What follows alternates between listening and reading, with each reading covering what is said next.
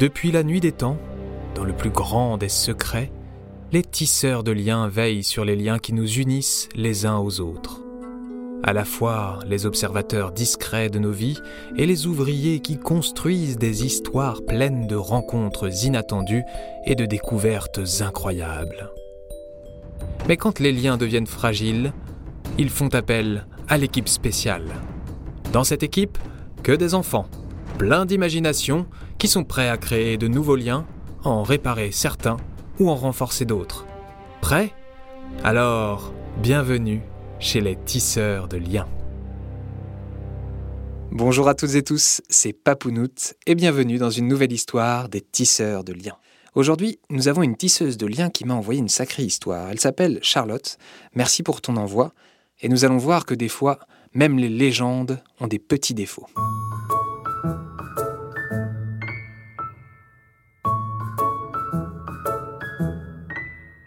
Connaissez-vous les temps médiévaux où les châteaux côtoyaient le ciel et où les princesses régnaient en maîtres sur le monde?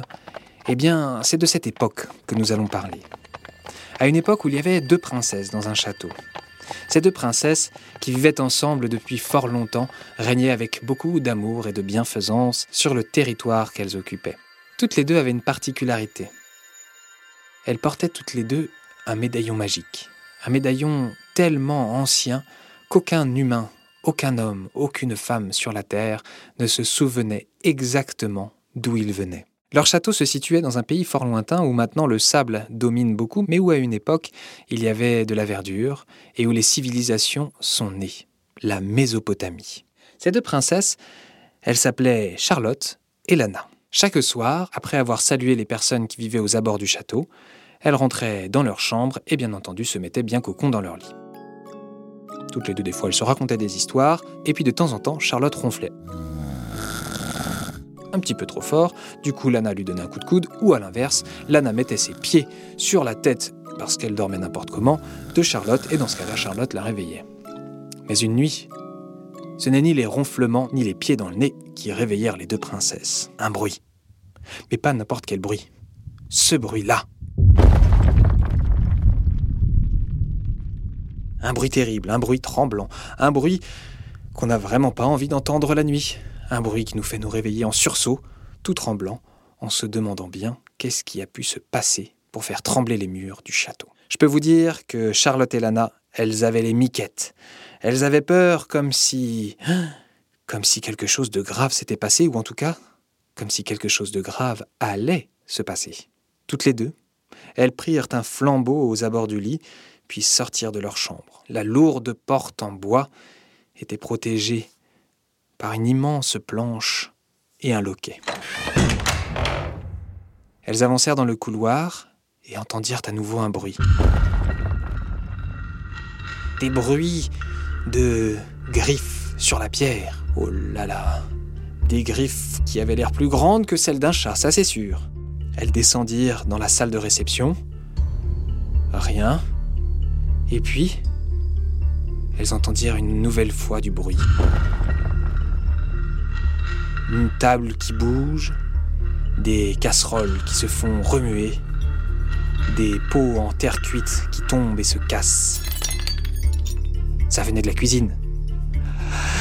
Elles retiennent leur respiration, avancent à pas de petits petons, petits pas, petits pas. Toutes les deux jettent un œil porte entr'ouverte de la cuisine. Mais il n'y a pas de lumière. Alors tant pis. Lana prend son courage à deux mains, hurle un bon coup. Ah Et Charlotte enfonce la porte de la cuisine d'un coup d'épaule. Toutes les deux, elles rentrent en furie dans la cuisine en disant Qui est là? Que faites-vous là? Vous n'avez rien à faire là Et c'est alors qu'elles virent quelque chose qu'elle n'avait pas encore vu, en tout cas qu'elle n'avait même pas pensé imaginer. La bouche pleine, les dents dégoulinantes de sauce tomate. Un dragon affamé était en train de prendre un petit casse-croûte en pleine nuit. Si rouge, dit Charlotte, qu'est-ce que tu fais là? Ah oui, j'ai oublié de vous le dire, mais Charlotte et Lana ont un médaillon magique, mais il a une utilité quand même. Ça leur permet de discuter avec des animaux un peu légendaires, un peu spéciaux. Et si rouge, eh bien. Eh bien, c'est Lana qui va vous le dire, qui sait. Si rouge, quand même Ça fait plusieurs fois qu'on te dit de ne pas venir voler dans la cuisine la nuit. T'es vraiment un dragon gourmand. On en a marre un peu, là. Rends-moi cette tarte au pruneau. Et, enlève tes pattes là de. Ah Il a encore mis ça, regarde, il a encore mis ses pattes dans la farine. Si rouge Si rouge les regarde d'un air un peu hébété et gentiment se recule et arrête de fourrer son museau dans les bons mets délicieux et croquants qui attendent les deux princesses pour leur petit déjeuner du demain. Sirouche a l'air complètement piteux. Il s'excuse presque de la tête en bougeant lentement de droite à gauche. Ah, les voilà réveillés. Bon, Lana, euh, moi ce que je te propose, c'est que maintenant qu'on est bien réveillés, eh ben on va se faire une petite collation. Tu veux un lait avec du miel? Ah, avec plaisir, merci Charlotte.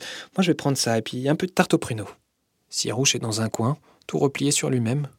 Bah oui, parce qu'à l'époque, en Mésopotamie, les dragons, personne n'en avait peur, ils vivaient avec les êtres humains, sauf que vous les connaissez, les dragons. C'est des sacrés gourmands.